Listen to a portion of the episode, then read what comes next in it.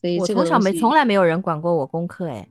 除了我小的时候，呃，低年级的时候住在我奶奶家，我奶奶会帮我每天把铅笔削好，然后把本子理一下，书包理一下。后来三年三四年级以后，我就再也再再再再也没有人管过我功课，我真是放养的。我现在难以想象，所以我现在觉得，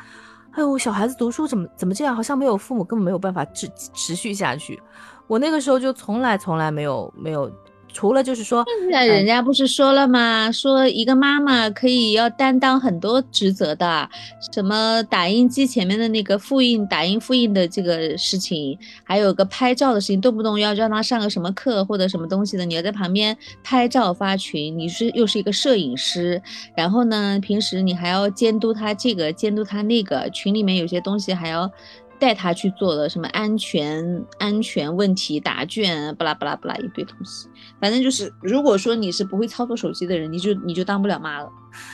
我现在也是一个一年级 小朋友的妈妈，我觉得，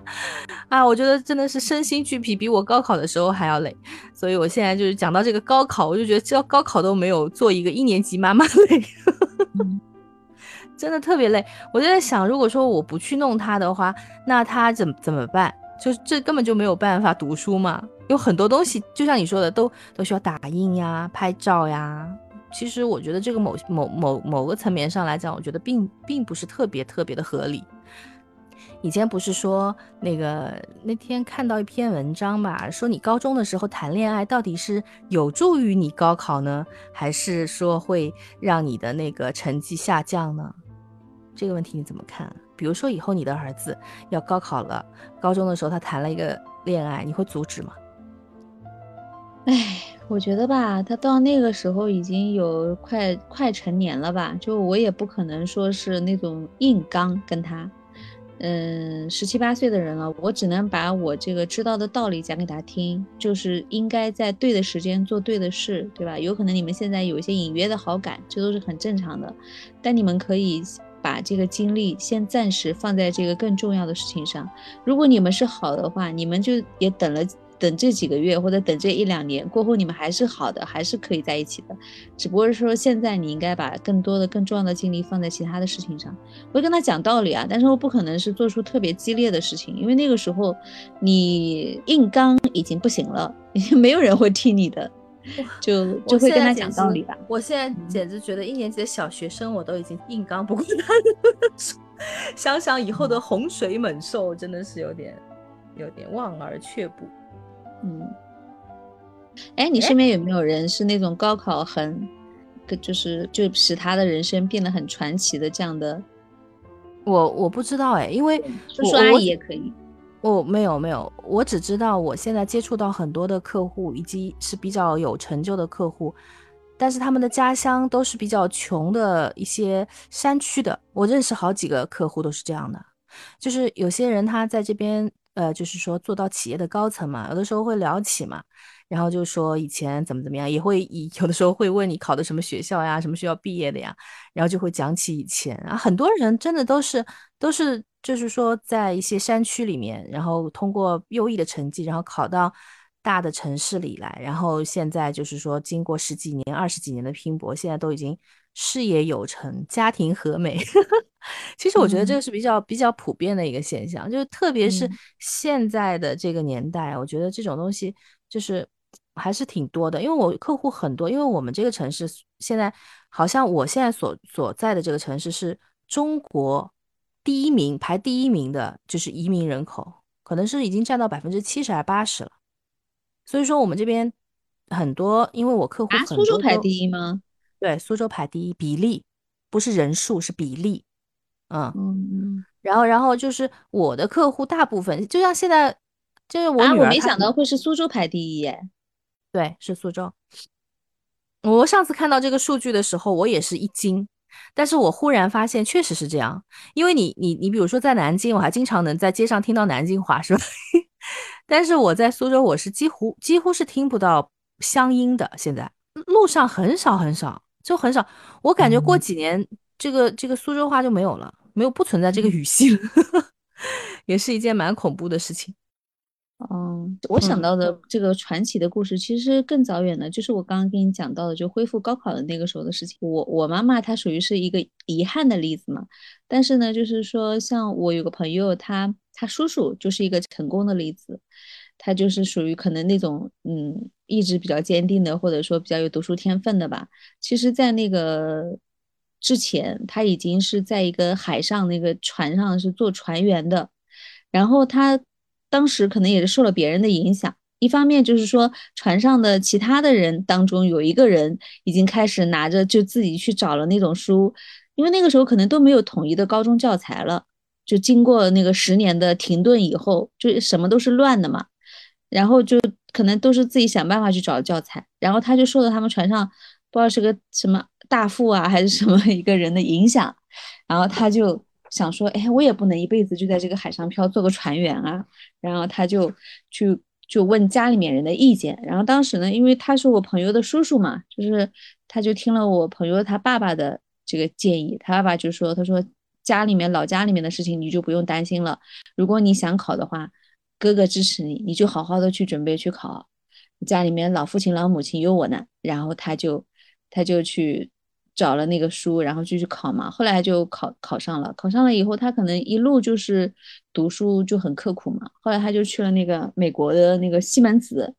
然后在那边好像是留学生里面，就是找了他后来的太太嘛。两个人都是那种就工程师那种的。后来他们就就。移民了嘛，就长期在国外，然后也成了他们家族里面每每次就是教育孩子要读书的时候，就会把这个叔叔拿出来，就会做榜样，就意思说，你看你你是可以通过这个学习，通过高考，能够让你的这个人生方向发生一个大的转变的，要不然的话，对吧？叔叔可能之前就还是在那个船上，在海上漂啊，就还是一个船员啊，什么什么的，就会把这个故事拿出来讲，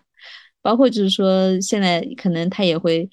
家里面如果有小孩想要去出国留学啊，或者怎么样，也有一个这个叔叔或者叔公啊，在那边，你可以给他提供一些咨询啊，或者是一些帮忙。我觉得这个也是蛮传奇，就身边人的这个传奇故事吧。哎，包括我们前面看那个人世间，那个梁晓声他自己应该也是吧？对对对，他好像是的，嗯。对吧？也是这样子情况。我爸爸以前经常说，那个年代的大学生含金量都比较高。但是我现在想想哦，那个年代会不会就恢复高考以后，高考的人其实也不是很多。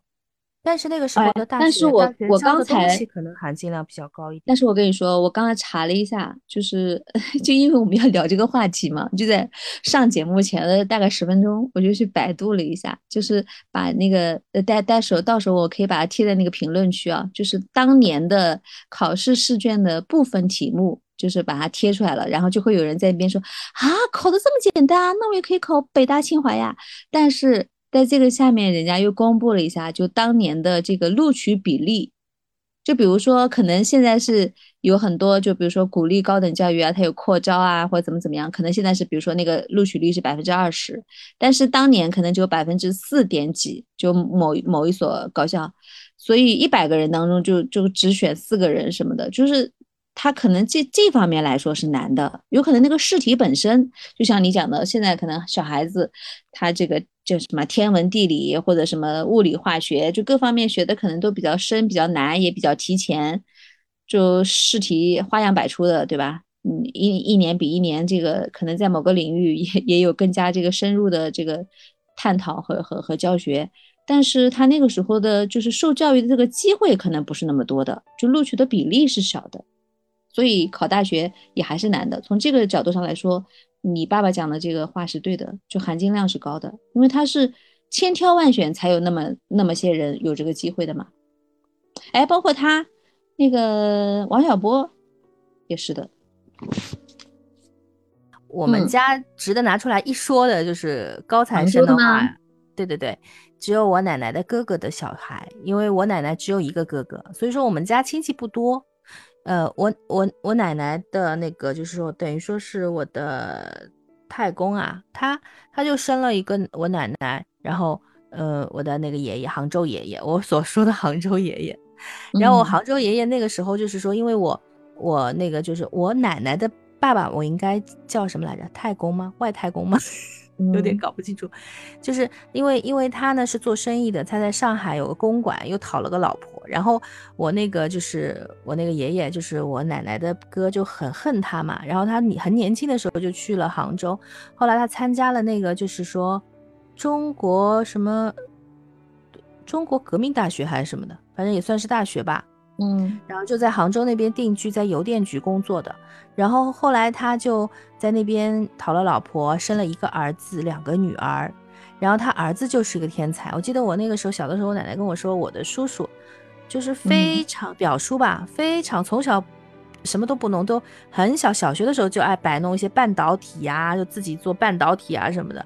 就自己怎么做手手制的半导体啊什么，就特别特别聪明。后来他他就考上了清华嘛，他清华的话他是华罗庚教授的最后一任一个一代的一批那个学生，关门弟子。对对对对对。然后然后后来我记得就是因为他小的时候在一直在苏州住的嘛，所以还蛮亲的。然后后来我记得他嗯八十年代末大概八九年还是九零年的时候去美国的嘛。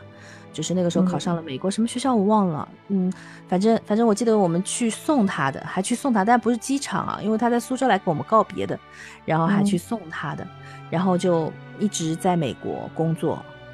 后来他一直不愿意入籍，因为他就是他一直想着老了还还是想回中国的嘛，所以他入了籍就比较麻烦，他就不想入籍嘛，他一直是持绿卡的，就是永居，然后一直在美国工作，然后嗯，二零零几年的时候嘛，他。做那个企业，他做研发的，他，做研发做到一定程度，因为他是一个属于学术学术类，他读读的是数学系，然后他公司是那个美国国防部下面，就他要再做这个研究的话，他就必须得有美国国籍，不然你就没有办法。后来好像是他才转的国籍，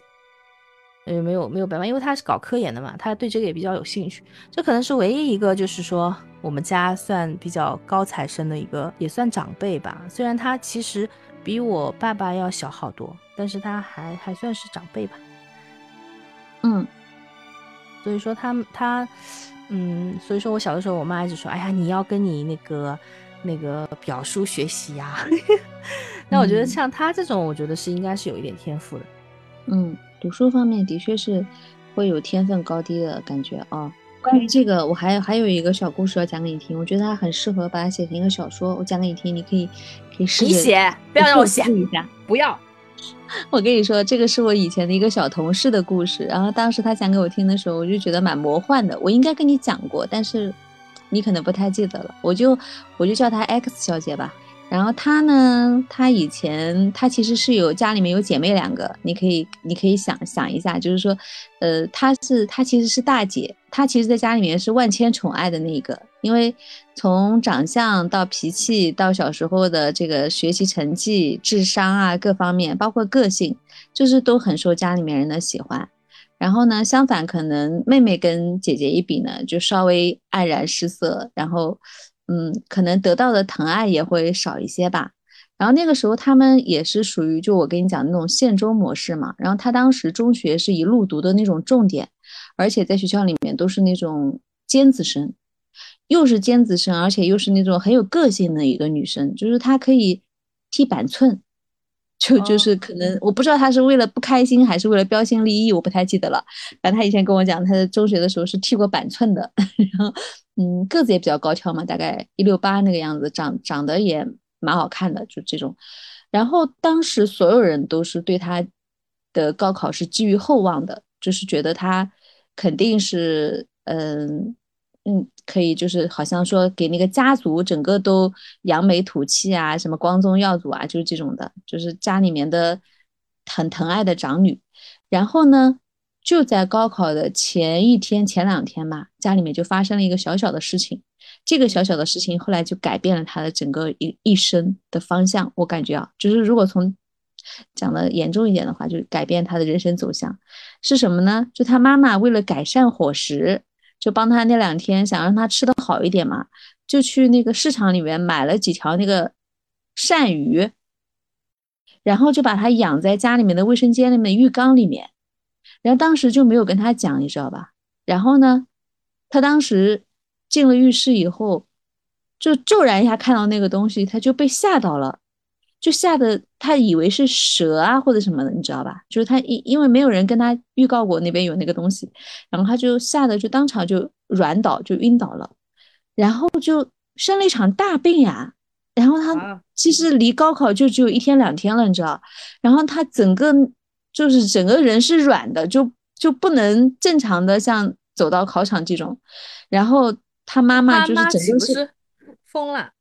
对呀，就是他整个是把他抱进抱出的，就是把他抱到车上，然后从车上再把他抱进考场。整个考试过程，他妈就在外面等着，然后等他结束以后再把他抱上车，再再走。你说在这种状态下？那考出来的东西肯定是